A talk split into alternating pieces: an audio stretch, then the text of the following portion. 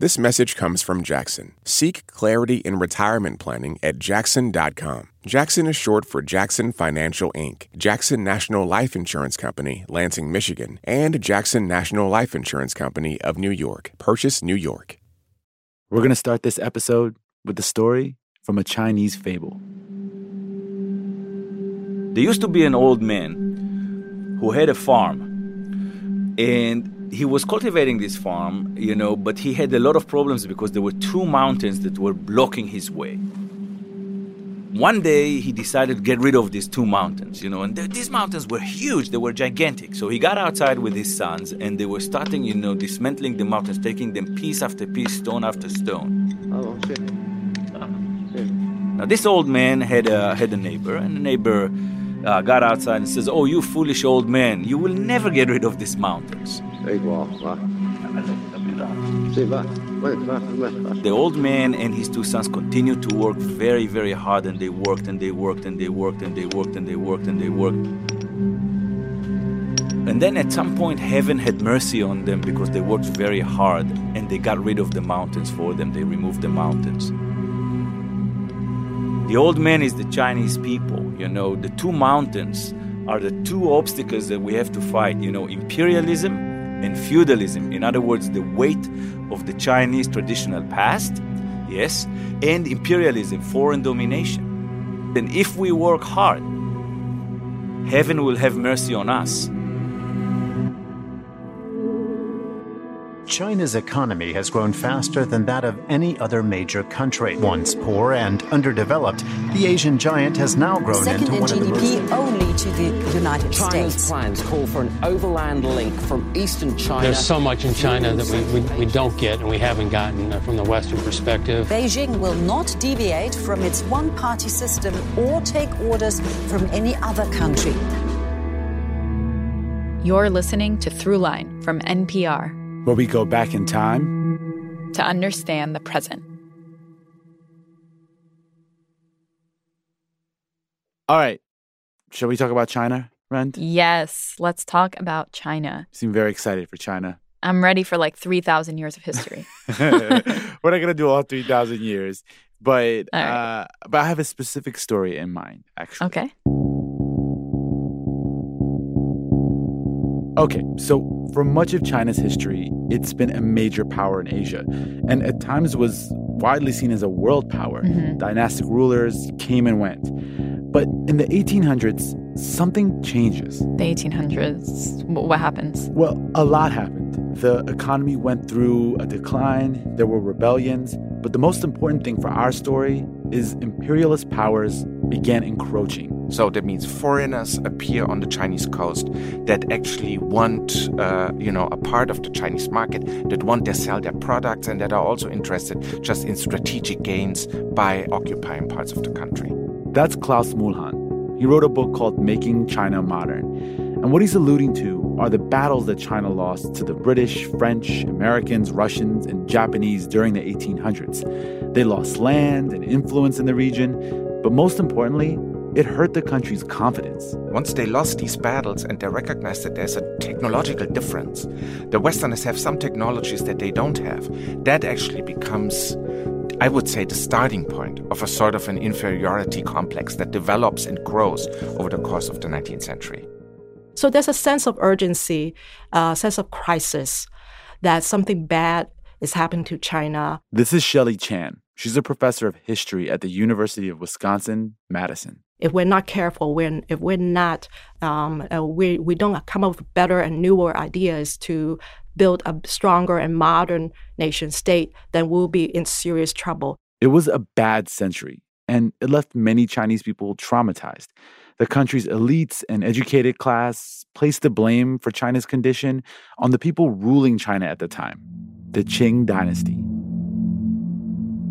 The Qing dynasty was started in 1644 by a group of people called the Manchus. The Manchus were uh, a, a semi nomadic people that lived in today's Manchuria, southern Siberia, in North Asia. And they swept down into China. Very relatively swift conquest. This is Zvi Ben-Dor Benite. I'm a historian of China at New York University. And he explained that the Qing were kind of seen as outsiders by a lot of Chinese people, the majority of which were Han Chinese. Why are they seen as outsiders? For the mere fact that they are outsiders. Notions about race uh, came into play. Suddenly, people were reminded that the ruling power, the ruling house of China, was actually uh, belonging to a foreign race. This, this is a Manchu alien dynasty that, you know, we need to get rid of. It sounds like the Qing kind of came to represent everything China was going through the, the failure, the decline, all of it. Yeah, yeah. And, and what happens is a new kind of Chinese nationalism starts forming. It was an ethnic Han Chinese nationalism that's driven by great historical pride and the idea that China has to be returned to its past greatness by quote unquote real Chinese people. But I want to stop for a second, Ramtin, if that's okay. What does any of this have to do with China today? Ah, the through line. Yes, the through line. okay, so everyone knows that China's a superpower today. Um, they now rival the US in terms of economic power and influence. Mm-hmm. And there's a great nationalism and cultural pride that's fueled China's economic and military rise. All of the humiliation they faced at the hands of colonial powers in the 1800s sparked this deep national fervor to bring the country back to greatness. Huh. So, as China modernized in the 20th century, it had this underlying nationalism pushing it forward. I don't think you can fully understand the motivations of China's government today without knowing that period Mm. of history. Okay, I'm with you. So, when I was looking into this period, I came across the story of a Chinese leader who really embodies this transition into modernity Sun Yat sen. Sun Yat sen. Yeah, in the late 1800s, Sun Yat sen articulated this vision of modern China, a strong, industrialized country that could compete with the West on the world stage. He's called the father of the nation in Taiwan and pioneer of the revolution in Beijing. Wait, wait. Both places see him as a hero, like like a founding father kind of guy. Y- yes, and that's part of what makes him so intriguing. He was a revolutionary who helped create the first Chinese republic in 1912.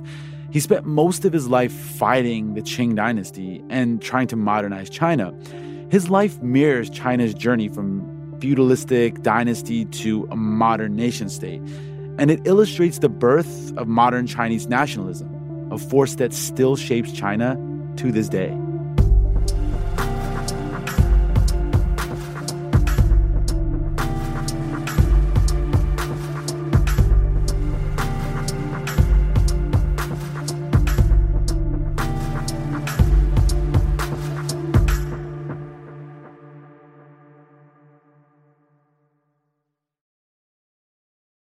This message comes from NPR sponsor Carvana, who wants you to know that you can shop for your next car the convenient way, 100% online with Carvana. Carvana has thousands of vehicles that'll fit all sorts of budgets. Visit Carvana.com to shop for vehicles the convenient way.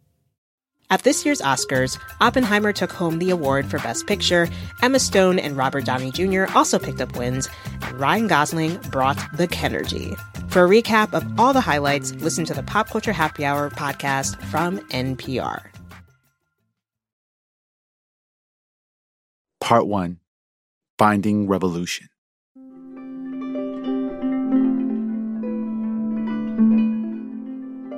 For 31 years, I have toiled hard for the welfare of the Chinese people. My life has been consecrated to the Chinese people, and my devotion to the tasks I set myself has remained unchanged during this long period.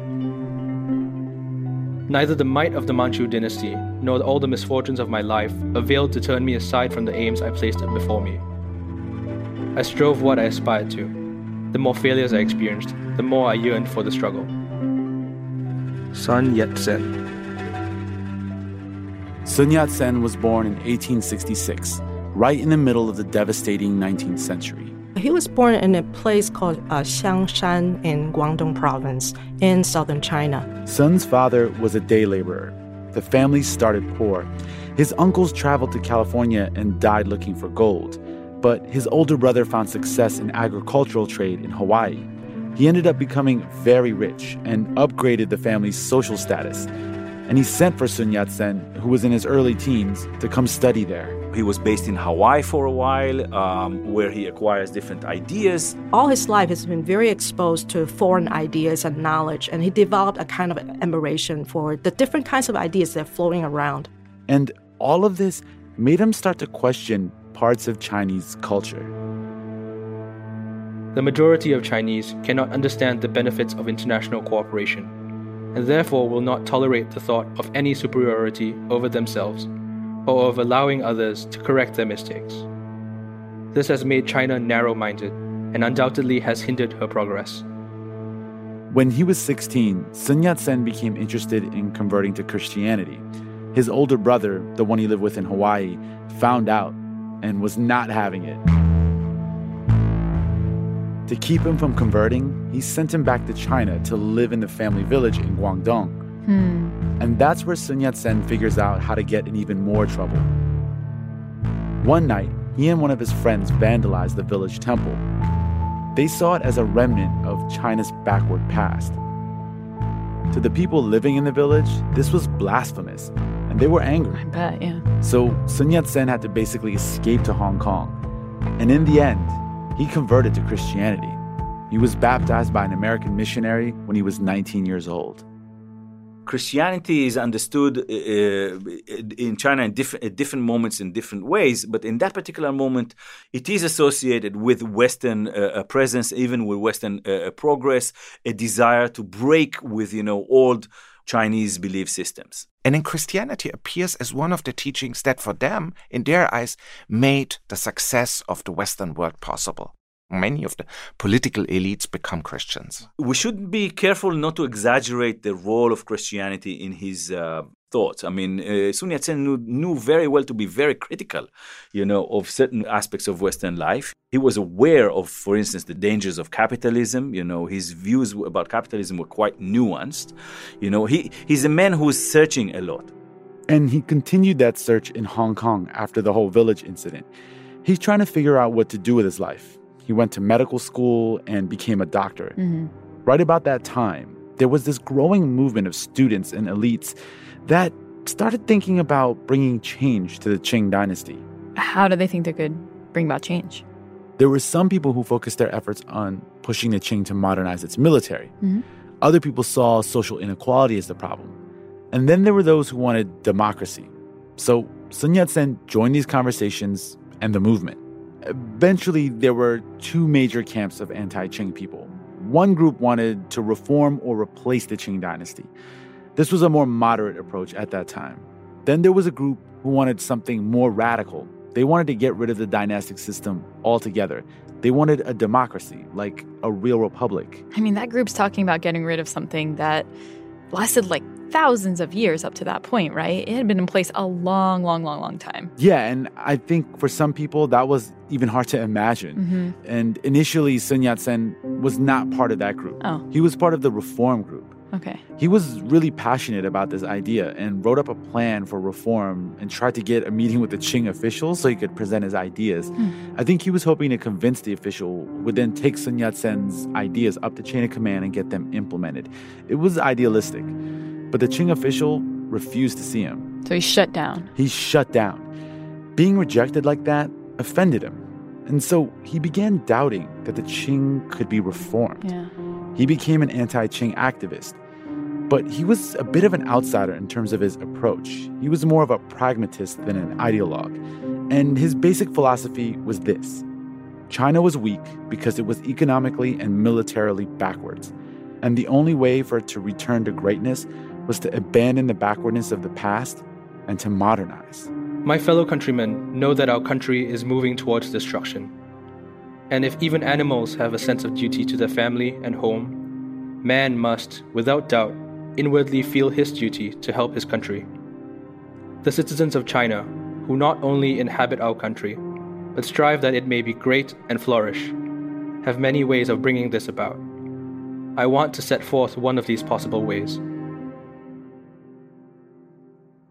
In 1894, Sun Yat sen helped start an organization called the Revived China Society. And the first place he went to raise money for their work was Hawaii. Oh, he went back to Hawaii. He went back to Hawaii. And he did this mostly because that's where the money was to fund his movement. Hmm. His wealthy brother and other members of the Chinese diaspora were his base. And so he went asking for their support. Did he get it? Yeah, he was really good at it. It was part of the reason he emerged as a leader in the movement. And what exactly did they need the money for? Armed uprising. In 1895, Sun Yat sen went back to Hong Kong and helped create a plan to start a rebellion against the Qing. Here was the plan 3,000 armed revolutionaries were going to sneak into a city in southern China called Canton by boat. Weapons were stored around the city. Even Qing military officers were recruited to help with the conspiracy. He had this idea that, um, you know, if we could start, you know, kind of from the margins of the empire and strike where it's weakest, then uh, there, there's a possibility that, you know, kind of this movement could spread. And they hoped other people in the country would rise up and you'd have a massive weakening of the Qing and they would collapse. That was their vision. So that did not turn out to be true. Their movement was relatively small at that point, and the Qing found out about the invasion ahead of time. Hmm. So when the revolutionaries got off the boats in Canton, they were met with force by the Qing police. Oh no. They scattered. Several of them were captured. Yikes. Sun Yat sen, who was already in the city laying the groundwork for the invasion, managed to escape and left China. That day of September 9th, 1895, I consider to be the day of my first revolutionary defeat. I cut off my pigtail and put on European clothes, as the date of my return to China was indeterminate. He wasn't even 30 years old, and he was forced into exile. But that wasn't going to stop him from trying to bring down the Qing dynasty.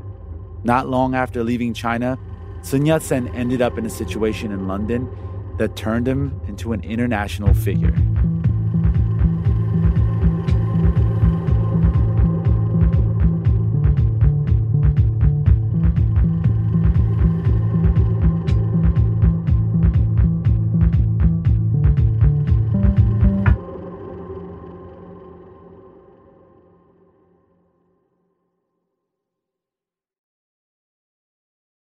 First achieves the rare one two punches of being short and thorough, national and international, fact based and personable.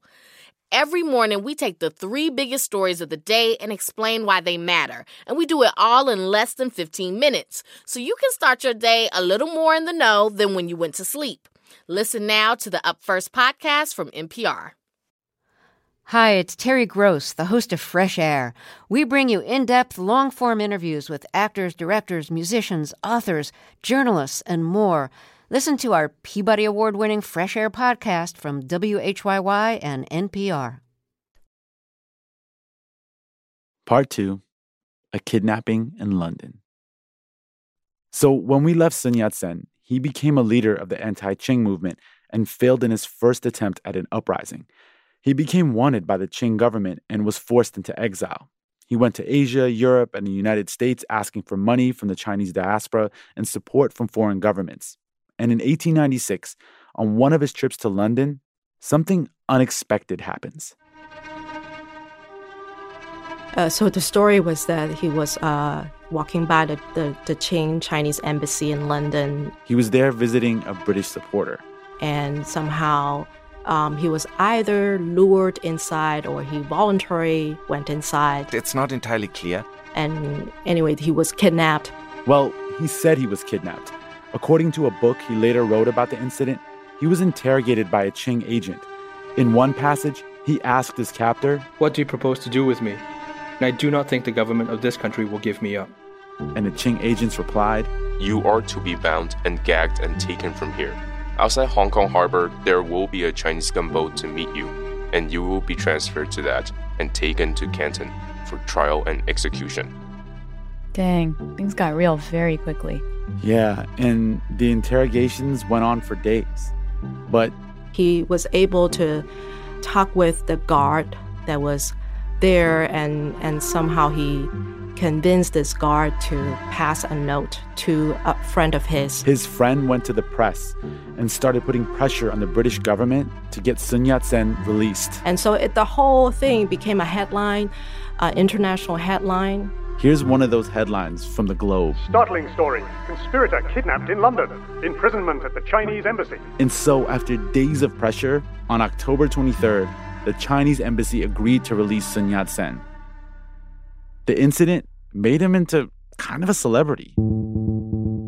By kidnapping Sun Yat sen and having it happen in London and having this become this dramatic story, it makes him a more far more significant figure than he had been before. Certainly more uh, internationally known.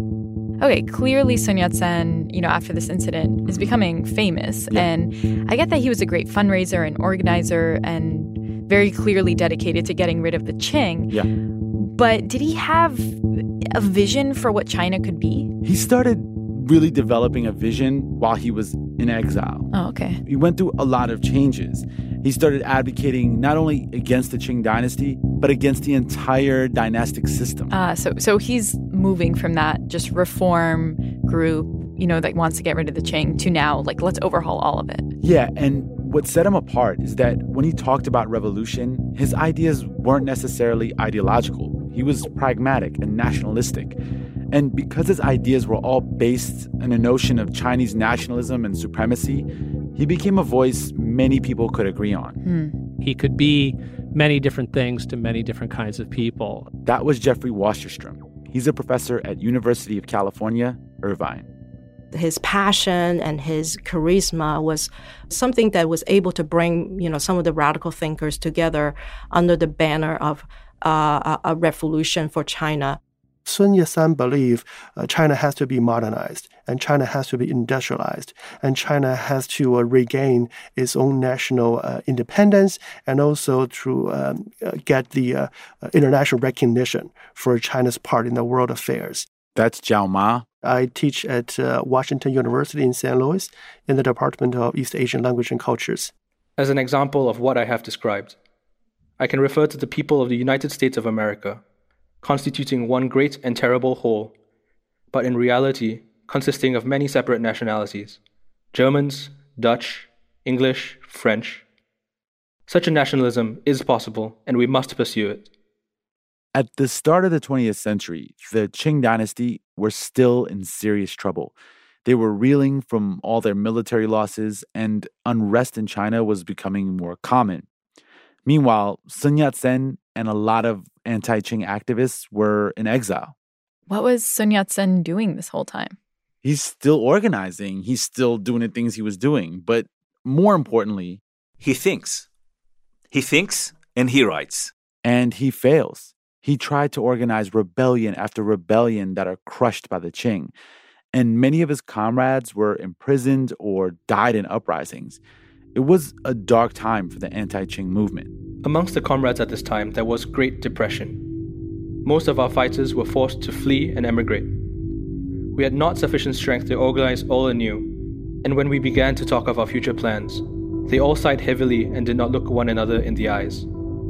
I took the floor and began to tell them the revolutionary wave was growing and broadening day by day, and the spirit of the Chinese was rising. Despite all the defeats he faced, Sun Yat sen never gave up. And with time, he became more popular among anti Qing activists, students, and elites. He spent time traveling the world, fundraising and organizing, and as Zvi said, writing. He developed a simple political theory that was a direct response to what he believed were the failings of the Qing dynasty. Today, these ideas may seem basic, but they came to influence the formation of the Chinese Republic. He called them the three principles of the people. Which in Chinese we call San Min Zhu Yi, you know, the three principles of the people. Um, the first principle was Minzu, which means nationalism. So, kind of the idea of uh, how you know Chinese people should be devoting themselves to building up a strong modern China, and that they should have an, a clear sense of national identity themselves as Chinese. The second argument that he's making is Minquan, which is democracy.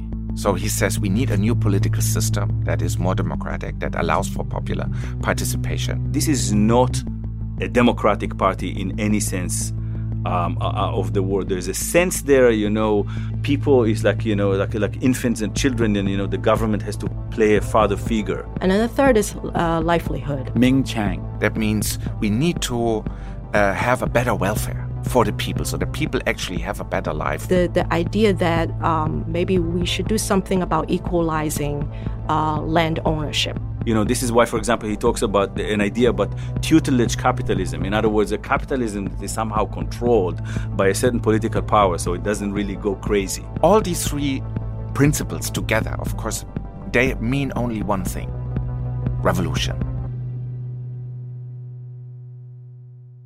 The word revolution in its Chinese incarnation becomes very, very important word. In fact, the most frequent in Chinese uh, uh, um, political discourse in the 20th century. You have a revolutionary army, you have a revolutionary that. Everything is a revolution. Everything, you know, must be revolutionized. In 1911, after years of struggle, a revolution finally happened in China the Qing dynasty came to an end. Even though Sun Yat sen and lots of other people had been fighting the Qing for years, the revolution happened kind of randomly.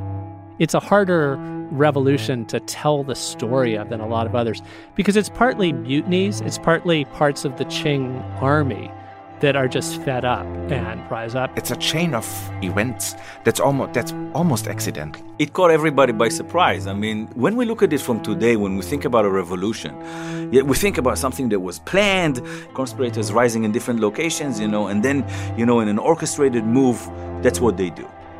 That wasn't the case at all province after province decides to secede. So, in just a few months, uh, something like 12 provinces declared independent from the Qing throne. Wait, they're talking about it like this is no big deal, but like the revolution did end thousands of years of dynastic rule in China, right? Yeah, it totally did, but it wasn't an epic revolution like the French Revolution, right? Mm. Despite all the effort of the anti Qing revolutionaries over the years, in 1911, the Qing just lost their authority because of a bunch of local rebellions that weren't really connected to each other. And so, where is Sun Yat sen in all this? Well, Sun Yat sen himself isn't there. I mean, when the when the revolution that is most associated with him, this um, October 1911 revolution, uh, he's in North America doing more fundraising. He was, uh, of all places, in Denver, Colorado. So he actually read about the revolution that he's been working for from a paper. I woke up the next morning at 11 o'clock and, being hungry, went out to a restaurant. On my way, I bought a newspaper and, arriving at the restaurant, unfolded it. Immediately, my eyes were met by a telegram about the capture of Wuchang by the revolutionary troops and he sort of reads about it. He, he, it's not that he's not connected with these things or these groups, but there had been all these efforts that didn't go anywhere. And so then this is finally the one that we know in retrospect was it. That's kind of sad for him.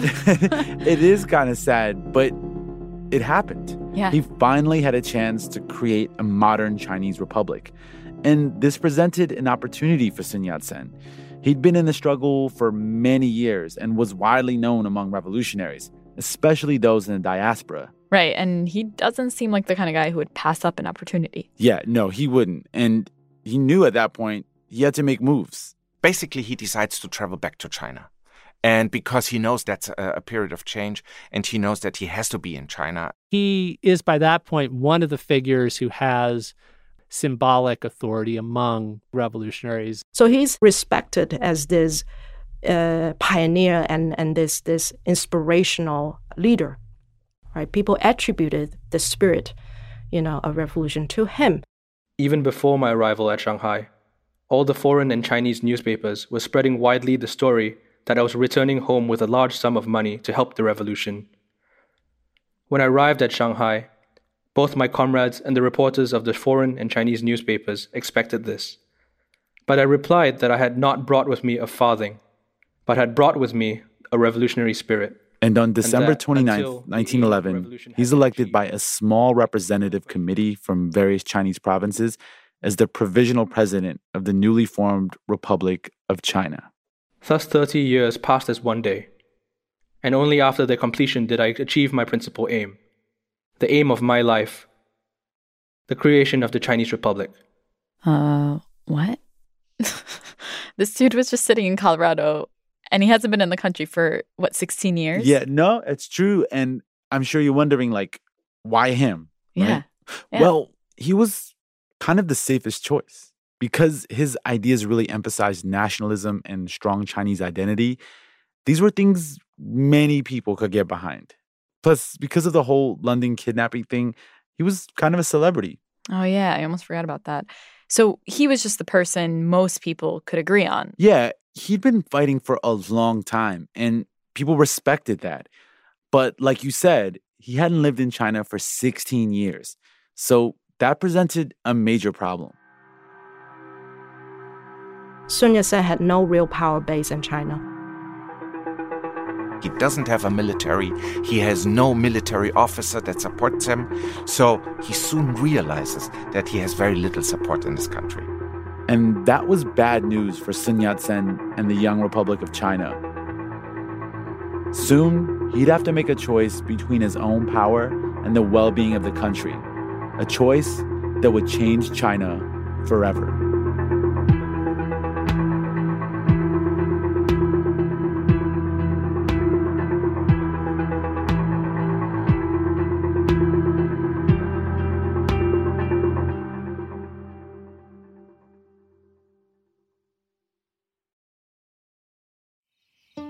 The economy can sometimes feel like a big, scary wilderness filled with jargon and unreadable charts. The Planet Money podcast is here to help. We love spreadsheets. Yeah, let us be your guide to the global economy. We brought snacks. Is that trail mix? It's actually Gorp. That's Planet Money from NPR. The NPR app cuts through the noise, bringing you local, national, and global coverage. No paywalls, no profits, no nonsense. Download it in your App Store today.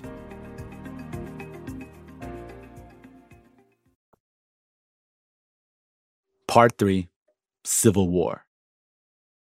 In 1911, Sun Yat sen became the provisional president of the Republic of China.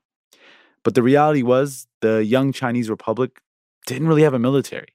So they were on shaky ground. And Sun Yat sen's first job was to negotiate the surrender of the last remnants of the Qing dynasty. Wait, the Qing dynasty. I thought the Qing were gone. Well, they were, mostly. But the ruling family and their court were still around. Hmm. They no longer ruled the country, but they still had some military forces loyal to them. Enough military that they could negotiate the end of their reign with the Republic. And so they assigned one of their generals to negotiate with Sun Yat sen. Delegated this task of negotiation to a man named Yuan Shikai, Yuan Shikai. who is a, a military commander in the north, very powerful. And even though Yuan Shikai was supposedly loyal to the Qing, he didn't really use his power to get in the way of the 1911 revolution. He was sophisticated and very ambitious. And he saw this chance as one of his to kind of grow his own power. He didn't just negotiate for the Qing court, he wanted to be president. So, in his mind, it was time for Sun Yat sen to. Hand over the presidency until there's an election. This is Shelly Chan again. Sun Yat sen knew that in order to make sure there's a peaceful transition and not have the country fall into a period of civil war, that maybe uh, the best way is to hand over uh, the presidency to Yuan. I don't get it. Why would Sun Yat sen hand over power? He knew that he simply couldn't command the military forces and the support that he would need to build this new republic. I mean, so it's clearly he put country first. I, I think he thought, you know, that's best for the country at the time. He's certainly not someone who's after personal glory or ambition. He's certain, probably the opposite of Yuan Shikai. Who then has only one intention and ambition to become a new emperor and to create a new dynasty. He made no uh, secret about his contempt for political debate. And that forced Sun Yat-sen and his associates to lead what's known as a second revolution. I think it tells us a lot about the persistence of these revolutionaries that they say, no, we don't give up. We start a second revolution. So they go to Canton in the south of China, and that becomes the new base for the Republican movement. Like the old man in the fable, Sun Yat sen seemed to believe that if they kept working, they worked and they worked, the heavens would move the mountains for them. The Chinese people of 400 million was from ancient times a slave of the autocracy and did not know in the past that it was master. When at last it did learn, for a long time it did not dare to be master. Yet sooner or later it must do so. What was it that gave the Chinese people the chance? Was it not the revolution which destroyed monarchy? And in 1915, just three years after the republic was formed, Yuan Shikai declared himself Emperor of China. But that would be very short lived because he couldn't really hold things together. In 1916, Shikai got sick, gave up the monarchy, and then died. This left a power vacuum. So one of the things that we see is there's a period of what we call the period of warlords. What happened is the imperial army disintegrated into different generals who like took ch- chunks of the army, created their own armies now. Each one of them is not strong enough to conquer all of China and unite it, you know, under their their government. Yes, but they're strong enough basically to call the shots. It's a mess. It's warlords all over the place. Power kept changing hands. Chaos. There were battles happening everywhere. Poverty. Some areas developed, but but for the most part, life in China was really, really hard. So, in the middle of all that chaos, Sun Yat sen was in the south, where he was out of reach of the warlords who were mostly based in the north. And he started thinking about rebranding and reorganizing the political party that was behind all of their efforts. It was called the Kuomintang, which we call it in English the Nationalist Party. At the same time, he understands that in order to defeat the warlords and in order to unite China, they need an army. They needed weapons and training, and they started looking for help from other countries. And so, not only him, but a lot of people, leaders, thought, especially those who still believed in the Republic, thought that they will get help and support from the Western countries. But of course, that help didn't come. I don't understand why they thought they would get help from Western countries. um, I mean, they've been fighting for decades, and uh-huh. the revolution ultimately just kind of devolved into chaos and suffering, right? Mm-hmm. And here they are again, being led by Sun Yat sen, trying to start another revolution. Yeah. I, I, mean, where did they find the energy or the strength or motivation to, to do that? This was probably Sun Yat sen's strongest trait persistence. He just didn't give up. And even though the nationalist situation looked really bleak, something happened in 1917 that changed things.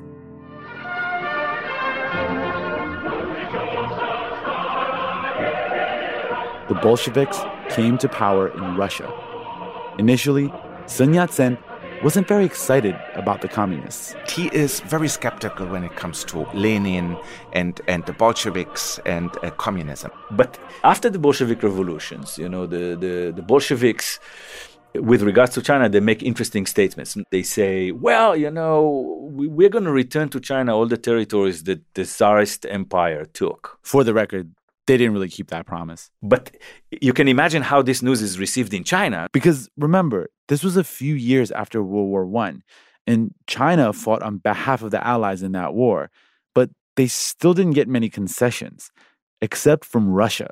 And even though most nationalists, including Sun Yat sen, were not communists, this outstretched hand of foreign aid appealed to him. That was the only country according to him, that was interested in helping him. So he accepted Soviet advisors, money, and weapons. And of course, also the training of an armed force that could be used to the task of reunify China. They will train people in Moscow in military academies. But there's a catch. The Soviets wanted the Nationalist Party to work directly with the small, fledgling Chinese Communist Party. The deal is Chinese communists will join the Kuomintang or the Nationalist Party as individuals. In other words, it's not going to be a faction within the party. And so the idea was these two groups would unite, take on the warlords, and finally make China into a republic. They called it the United Front. They're going to form an army. The two forces will work together. The army is supposed to basically invade the north from the south. All right, given their track record, why does anyone think this is going to work? Because they had a common goal to get rid of the warlords and unite China. They will worry about everything else later. And as you'll soon find out, that's going to be a problem. I bet. But anyway, both parties had their roles in the united front. The communists, they are good at the mass movement to educate the mass and why the revolution is important, why a united front, uh, the Communist Party and the Nationalist Party together, that's the solution for China's future. That's Jiao Ma. And also they know how to work with local peasant groups and, uh, and to uproot the local power holders. And the nationalists were led by Sun Yat-sen as the political leader. And then there's someone named Chiang Kai-shek, who became the military leader the general of the army. Their main job is the fighting, and because they have the they control the military force, uh, they they do that part of the work. Their mission was called the Northern Expedition, and it was simple: move north and end the period of the warlords. They were funded by the Soviets. They were highly motivated, but there were some problems in the relationship between the communists and the nationalists from the start. They have a deep divide in terms of what is the future of this uh, new country. And uh, so, should this be controlled by the urban bourgeoisie, or should this include the peasant and urban working class? And Sun Yat sen was able to hold together this really shaky union, all with the goal of militarily taking back the country. I feel like he's always kind of served that role, right? Like yeah. holding things together. Exactly, because he was a realist. He was kind of like if things will help us toward this this key goal, we can work with many different kinds of people. There were people within the Nationalist Party who didn't see things that way. And that included Sun Yat sen's top general, Chiang Kai shek, who was very suspicious of the communists.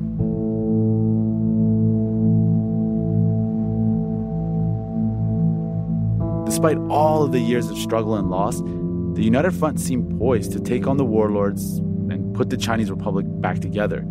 They had everything lined up and were preparing for their northern expedition. And that's when, in 1924, Sun Yat sen fell ill while traveling.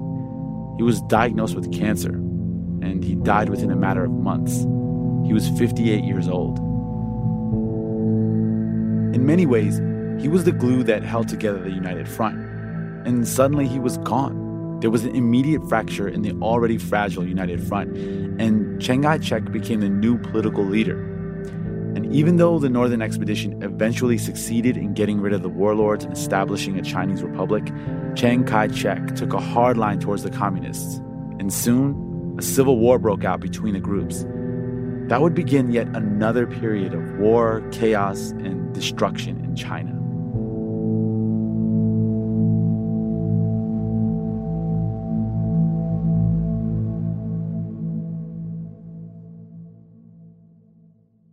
Man, so Sun Yat sen never really saw all the things he fought for become a reality. No, not really. In a way, his death froze his legacy in time. He didn't have to get involved in all the messiness that was going to come next. Mm.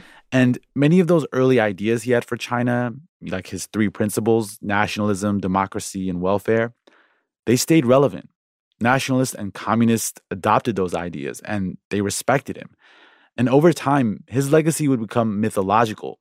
He wasn't a Western capitalist and he wasn't a communist, but he just kind of had the right ideas hmm. for that time. Wait, I, I feel like he had the right ideas at the wrong time in some ways. I mean, you could say that too, but the thing is, he just kind of had that right balance of Chinese nationalism and modernism and his own complicated relationship with the West has come to kind of define China's foreign policy today in a lot of ways. So his legacy and what his example means for modern China is really important. It's, it's a window into the deep nationalism and historical pride that's fueled the recent kind of economic growth of the People's Republic of China. So, like, despite all of his failures, really, like throughout his life, I mean, do you think that the sum result of both his legacy and then what followed was was that the dream of modern China, you know, as as he saw it, that it that it did come true? That's actually a really good question. Some of those dreams did come true, I think, but not all of them. And hmm. I think Klaus Mühlhahn summed it up best. I think he dreamed uh, of a modern China, and modern also meaning here, you know, technological progress, modern in terms of economic development. He also dreamt of a China that is politically modern, a republic with elections in the end, with political participation. So when he died, two dreams that he had dreamt, namely technological progress as well as economic development, that is still taken over by other leaders. But this political dream, that actually died with Sun Yat-sen. However, I still begin the writing of this book, first of all, for the purpose of crushing the enemy with the help of my theory, and leading the thoughts of my Chinese fellow countrymen out of the blind alley in which they are at present. Then they will not look on my program as a utopia, and millions of them will be my sympathizers, will fight for the reconstruction of China, will consolidate the republic, and will create a government by the people, of the people, and for the people. I believe in this, since I believe in the Chinese people.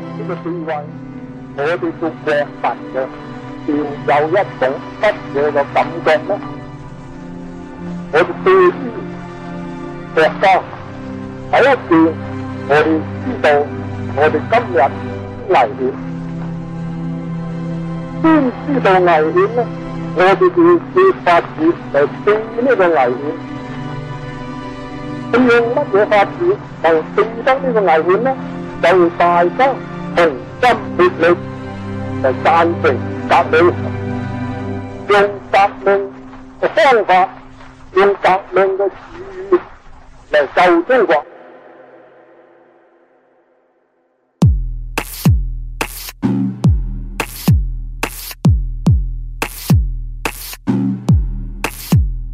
That's it for this week's show. I'm Rund Abdelfatah. I'm Ramtin Arablouei, and you've been listening to Throughline from NPR. This show was made by me. And me. And Jamie York. Jordana Hochman. Lawrence Wu.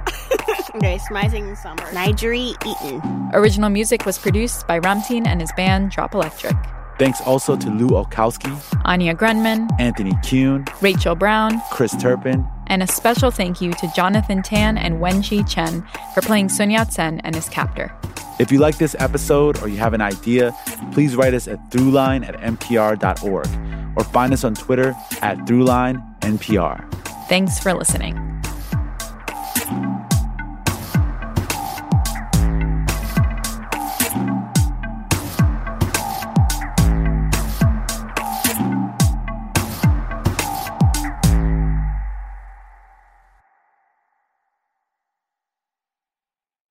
This message comes from NPR sponsor REI Co op. REI has gear, clothing, classes, and advice for camping and glamping, biking and hiking, axing and snacksing. Visit your local REI co op or rei.com for the million and one ways to opt outside.